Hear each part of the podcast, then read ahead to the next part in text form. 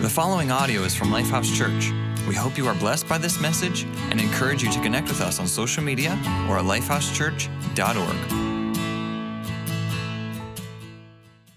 No one plans to get their life or love or most important relationships wrong.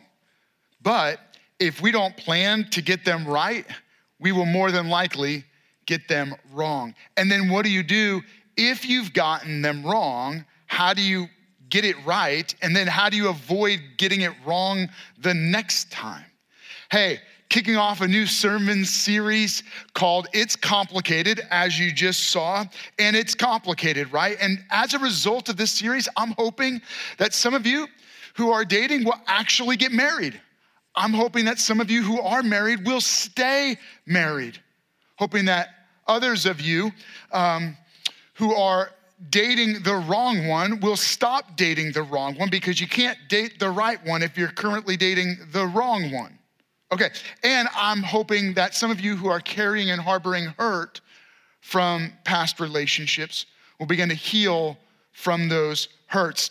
I wanted to call this particular message the gift of singleness. But after I wrote that in my notes, uh, some of our team members were looking at that, and all of the singles who saw the title said, I don't think being single is a gift. And then all of the marrieds who saw it said, absolutely, it's a gift. And it's funny how often we don't appreciate what we have until it's gone. I also have this thought, uh, you know, about being single. Don't wait until you're not single to discover God's purposes for when you are single. You want me to say that again?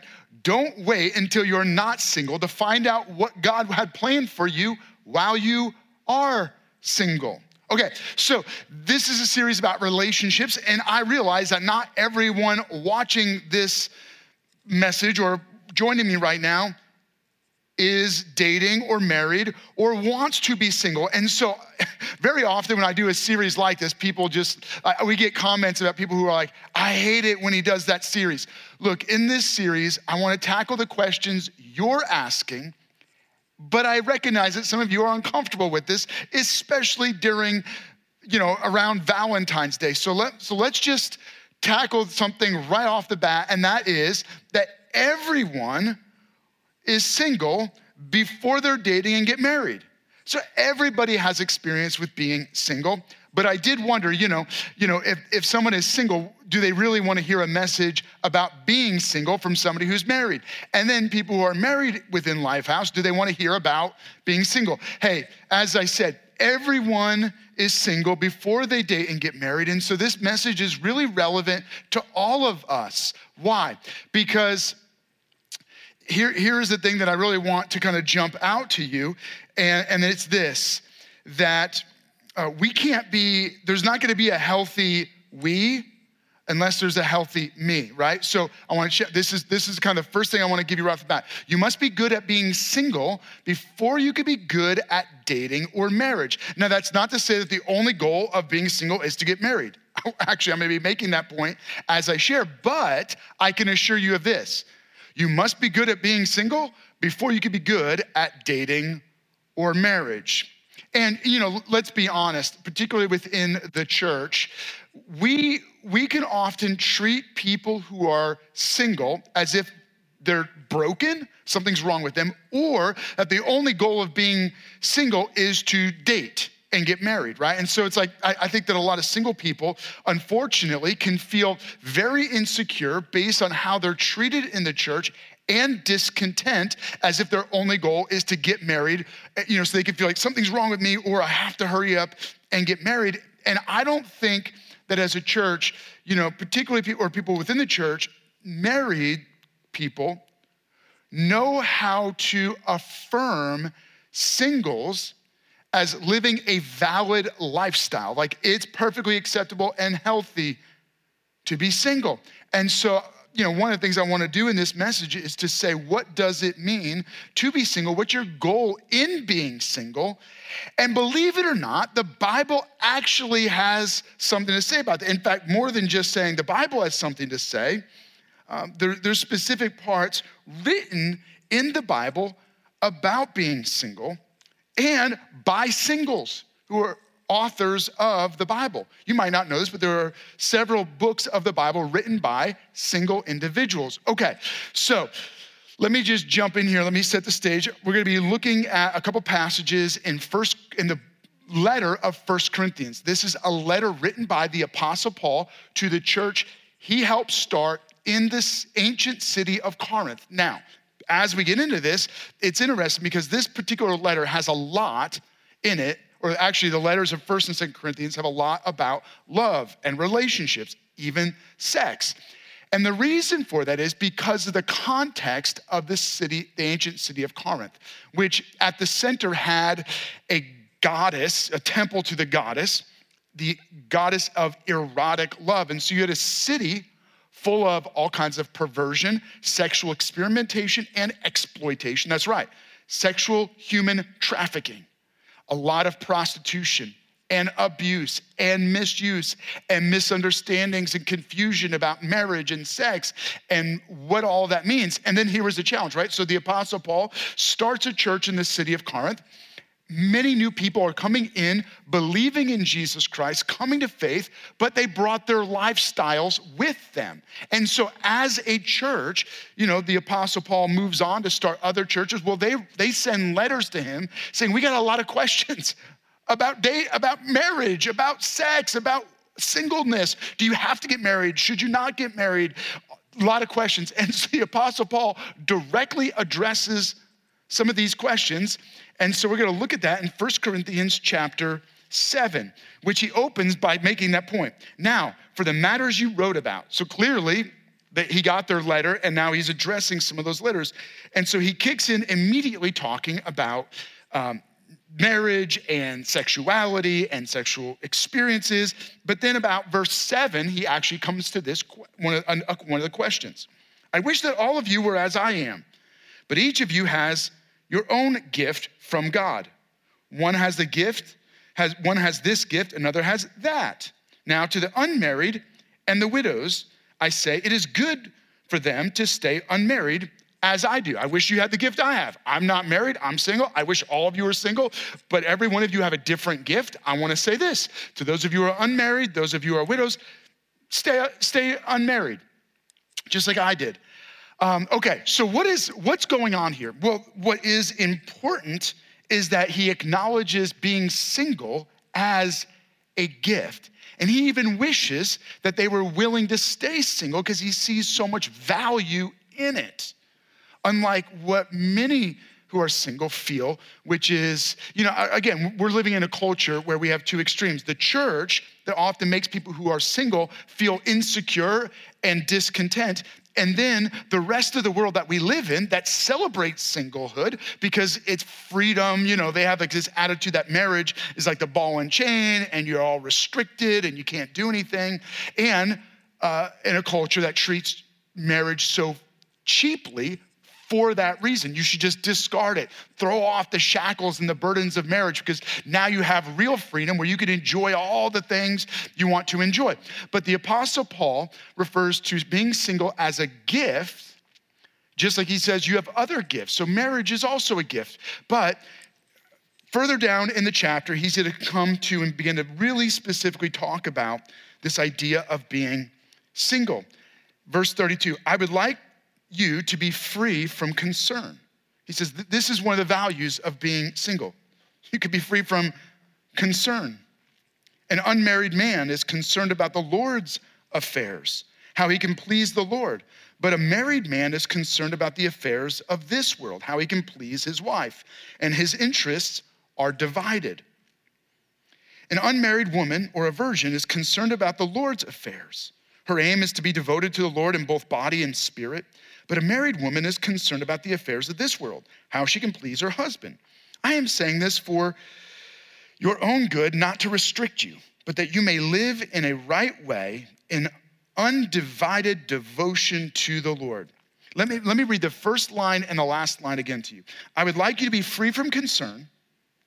I'm writing this so that you may live in a right way, in undivided devotion to the Lord. There it is. This is really captures the Apostle Paul's focus on singleness. And so I want to just take a little bit of time and I want to unpack this for you. Uh, but so, what is he getting at? What, what's the key here? Really, what he's driving at is this. He, he, it's not just that, like, hey, being single is great, so you can do whatever you want. You're free to do what you want. You're free to how, spend your time how you want, your money how you want, live how you want. You know, you don't have the restrictions of caring about others. That's not what he's driving at here. No. The key is this a healthy, it's healthy me before healthy we. It's not just that the goal of being single is to get married. It's that whatever relationships you're in, the we won't be healthy unless the me is healthy. Why? Well, it's not that singles are broken. You're, you're not necessarily broken just because you're single, it's that we're all broken. there it is. Let's just be honest. Every one of us are broken. The we is broken and unhealthy, whether in dating and marriage, because the me is broken and unhealthy, incomplete. What I mean is, none of us feel fully complete on our own. And here, here's, I'm gonna give you some arithmetic, simple arithmetic, to, to make the point that a unhealthy me's don't create healthy we's. Hopefully, you're following my me and we. Okay, here, here's the thing, right? An incomplete me, two incomplete me's don't make a better we if you have two halves, you get a whole, right? But in relationships, it doesn't work like that. It's not simple addition where one half plus one half equals a whole. No, relationships are more like multiplication, where one times one equals one. That's right. If it's not one plus one equals two, in marriage, it's one times one equals one. Two of you are coming together and making a one. So one, a half times a half equals, that's right, a quarter. See, when you get into relationships, when the multiplication effect means that the incompleteness is multiplied. And so it's true, you, some of you are, wait, you're, you're thinking you're starting to do the math on your own. That's right. Half times half equals quarter. See, when you multiply things, fractions are diminished right? They, they, they be, it creates less, not more. A quarter times a quarter equals an eighth. So half, half times half equals a quarter, meaning if things are fractured inside of you, and then you get in a relationship with someone else who's also fractured, you have an even more fractured relationship. So the goal is healthy we. Healthy we before healthy or healthy me before healthy we, regardless. Now, I, I want to point you in this direction as the apostle paul is speaking. He says there are a lot i want you to be free from all the extra concerns. The focus is on fully devoting yourself to the lord. Now notice what he's doing here. He's saying because the goal of life is to be able to fully devote yourself to the lord and if you're in relationships, you're distracted, you're preoccupied, you're concerned with caring for your spouse or caring for your family, caring for your children and the Lord. So your, your, your efforts are divided. And so he's really trying to offer an encouragement. So, what is he saying here? Let, let me offer a challenge. Let's begin with what we need in order to become whole and complete in ourselves.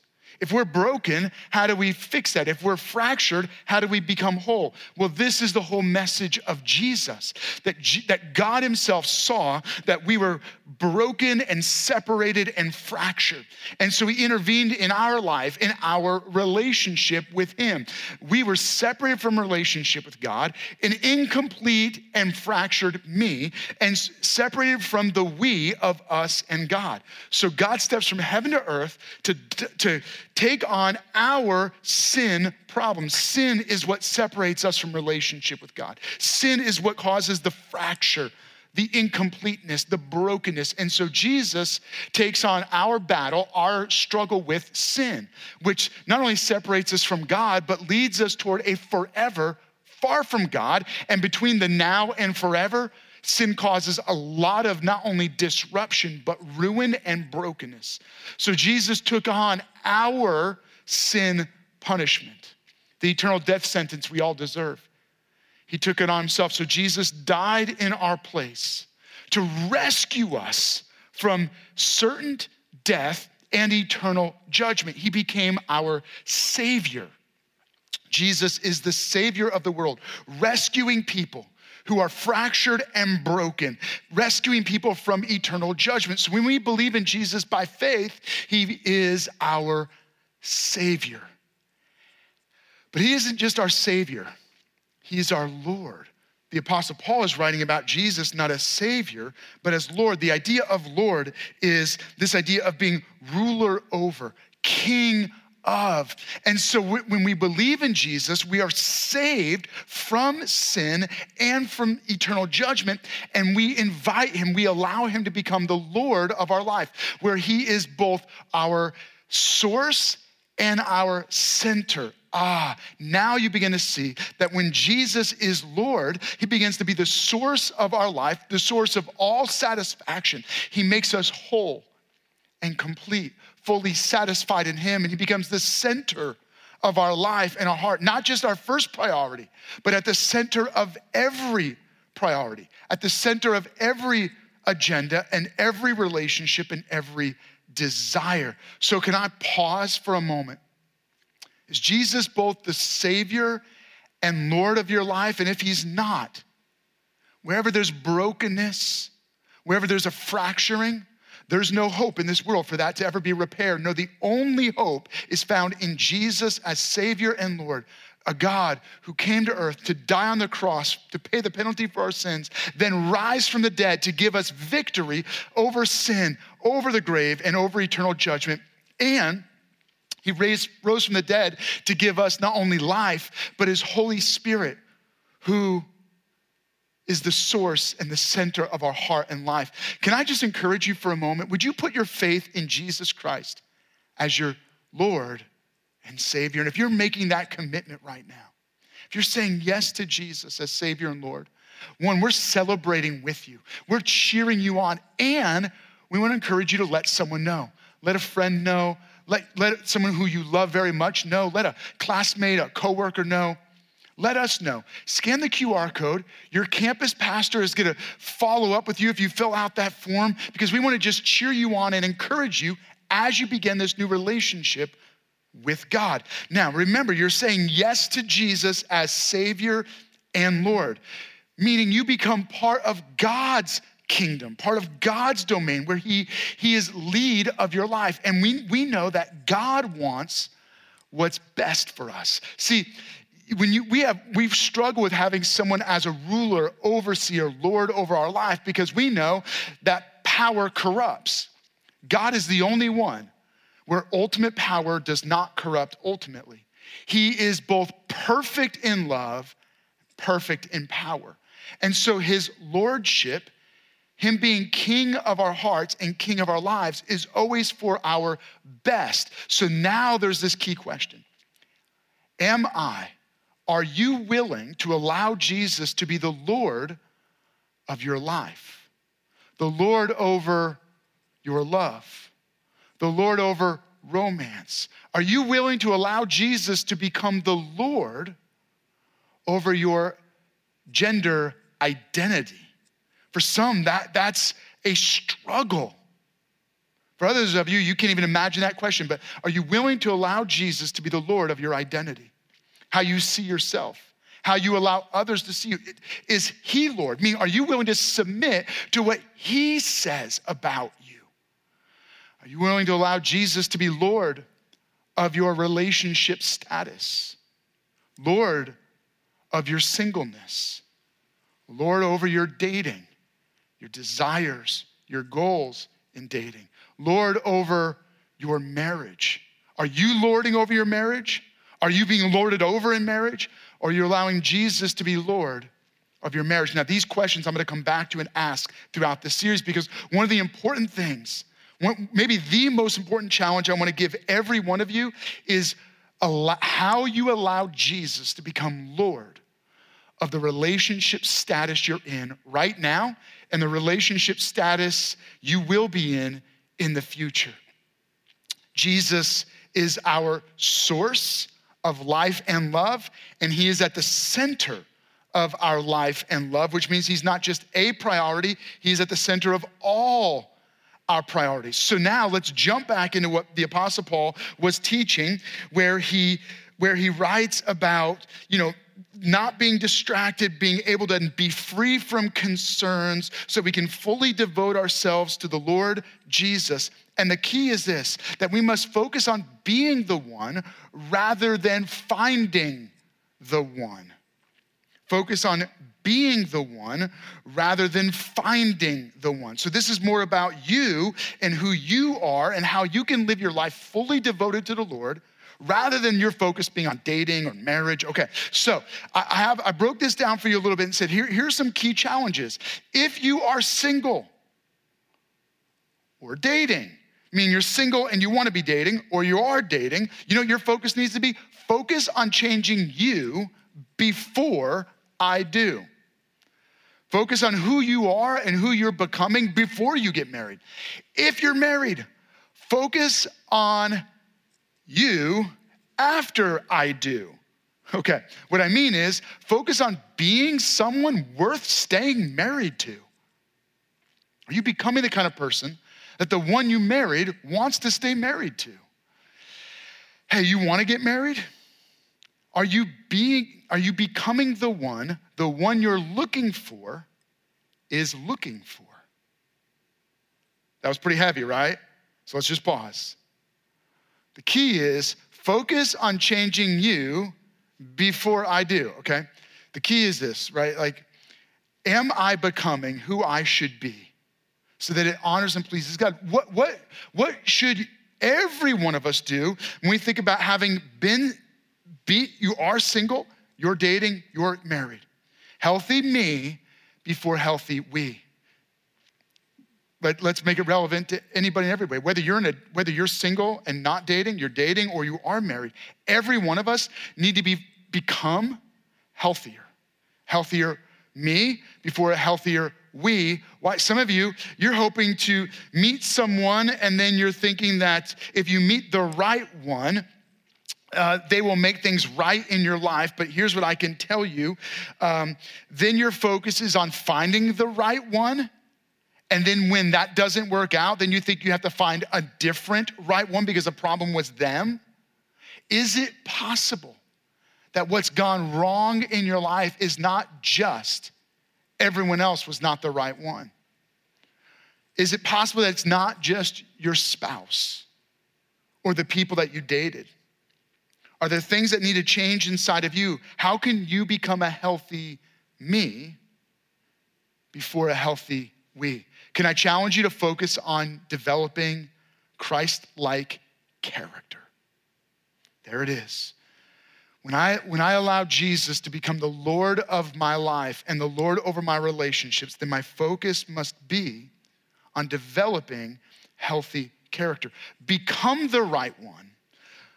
And if you're if you're wanting to date, you're single and you're not dating, you want to date, or you're dating but maybe you're dating the wrong one and you got to stop dating the wrong, the wrong one so you can start dating the right one. But here's the deal Are you even the one, the one you're looking for is looking for?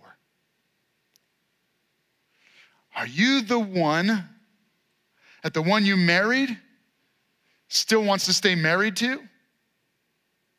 Are you abrasive? Are you angry? Are you harsh? Jealous, arrogant? Do you shame others? Are you quick tempered? If, if you're those things, if you're greedy, if you're, you, you want what others have, here's the deal probably the one you're looking for is not looking for you. And if you're those things, the one you got might not want you. I'm trying to be gentle.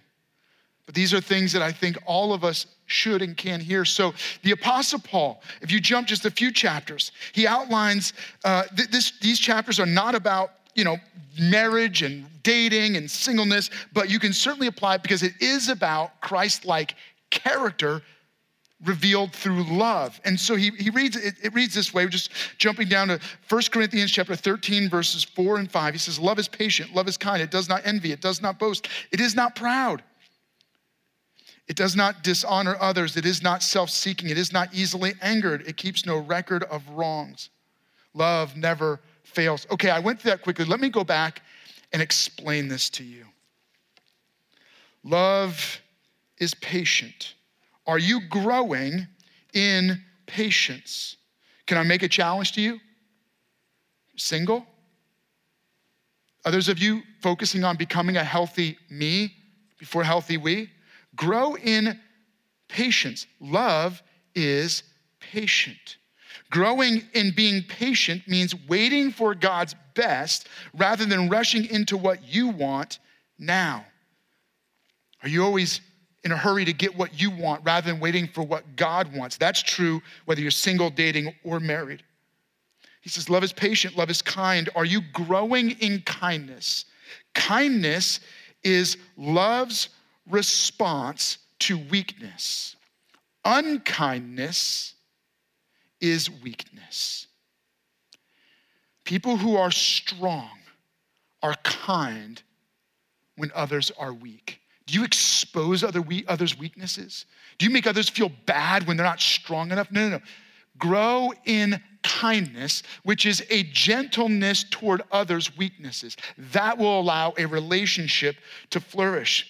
It does not, it does not envy, meaning it's not, it doesn't want what it doesn't have, and it doesn't fight to keep what it does have. It's not jealous. It's not toxic. It doesn't think too highly of itself. It's not proud or arrogant. Love isn't threatened by others' success. It doesn't always demand being in the spotlight. Love is willing to affirm others when they do well and celebrate them. It does not dishonor, it is not self seeking. Love doesn't cause disgrace. Love doesn't disgrace others, it doesn't embarrass others, and love does not cause regret. Love doesn't do things that make others regret it. How can you grow in being someone who does not cause dishonor?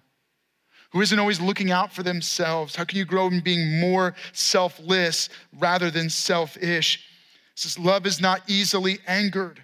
How can you grow and learn to control your anger?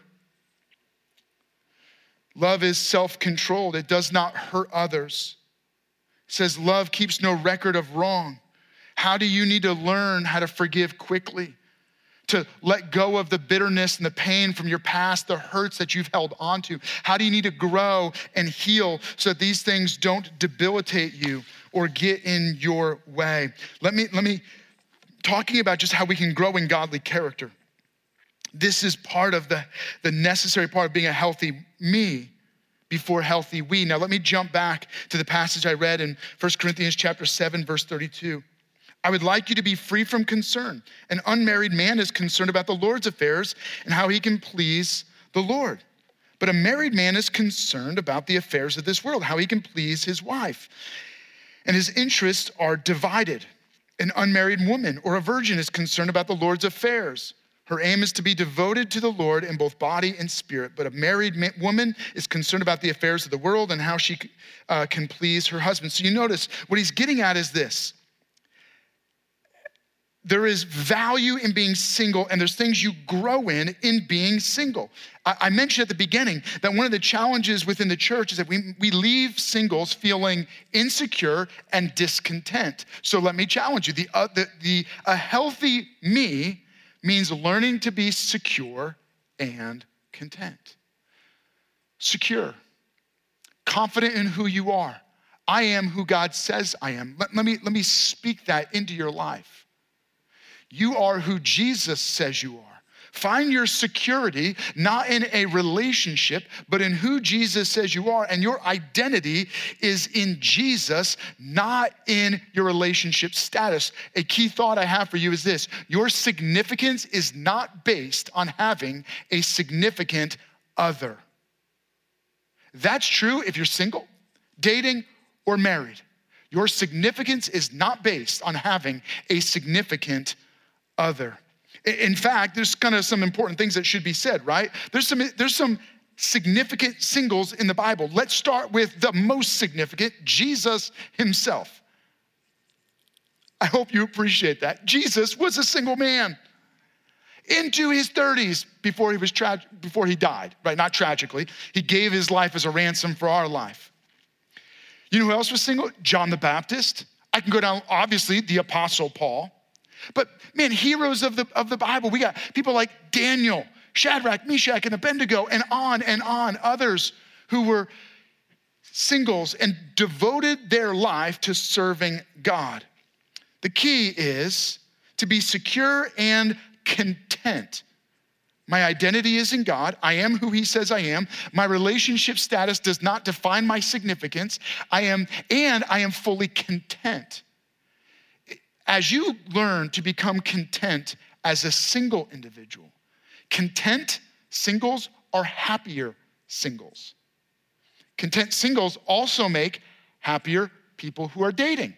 They make happier married people because it makes you whole. When you become content in who you are, then you can become a whole and complete person.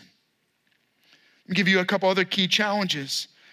One of the goals of a goal of being single is not to date and get married, but to offer yourself completely to God, fully devoted to Jesus as Lord. How can you devote your life to Jesus as Lord? Let me give you a couple key thoughts in that. Here's the deal singleness, it's a myth. Singleness does not equal loneliness any more than marriage equals intimacy. You can experience intimacy in marriage and you can experience loneliness in singleness, but you can also experience loneliness in marriage and intimacy in singlehood. How? Because when you think about it like this, one of the most powerful things you could do when you're full, as a single person, fully devoting yourself to God, it also means that you devote yourself to meaningful, intimate community. You discover deep, lifelong friends within the church. Why? Because the whole church is your family. You can spend time with people of the faith, people within the church, people who are connected to church, than you ever could when you're married. Trust me, you, you can't spend that much time. Why? Because you got to spend more time home with your spouse, with your kids. You have a family, right? So you're you have freedom to develop the meaningful friendships and relationships with the family of God. And so I want to challenge you would you devote yourself to developing lifelong, meaningful friendships and growing in true community?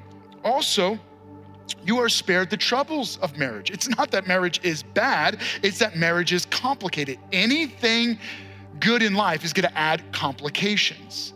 So it, what I, Paul said it this way you get the benefit of not having additional troubles, additional complications. The point is, enjoy it while it lasts, whether it lasts a short time or a lifetime. There's also another, this is a central key that Paul is making. He's making the point that singles have an advantage to more fully devote themselves to God because they are less distracted by the cares of life and family. That means that you have more resources to give in time, in finances, and focus.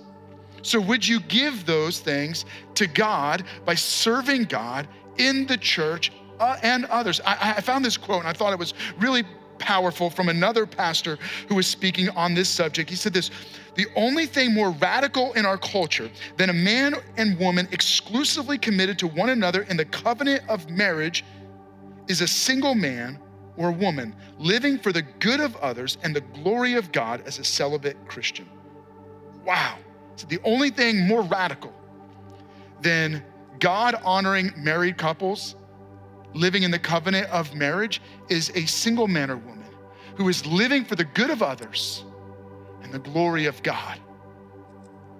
Wow. Can I take a moment? Hopefully, I've given you a lot of substance to think about. Healthy me before healthy we.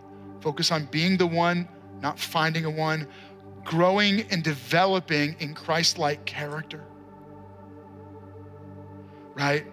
valuing seeing the, seeing the honor and the significance in being single and learning how to be secure and content, can I just take a moment and pray over you? Heavenly Father, thank you for sending your son, Jesus Christ, who came from heaven to earth to give his life, to give us life, rose from the dead to give us forever life. Thank you that you did not leave us separated from you, broken in sin. You came to us, you reconciled relationship with us, and then you invited us to become a healthy me. Because Jesus, you're our Savior and our Lord. Help every one of us to grow in developing Christ like character Help us to understand that our significance is not found in a significant other, but with Jesus as both our source and our center.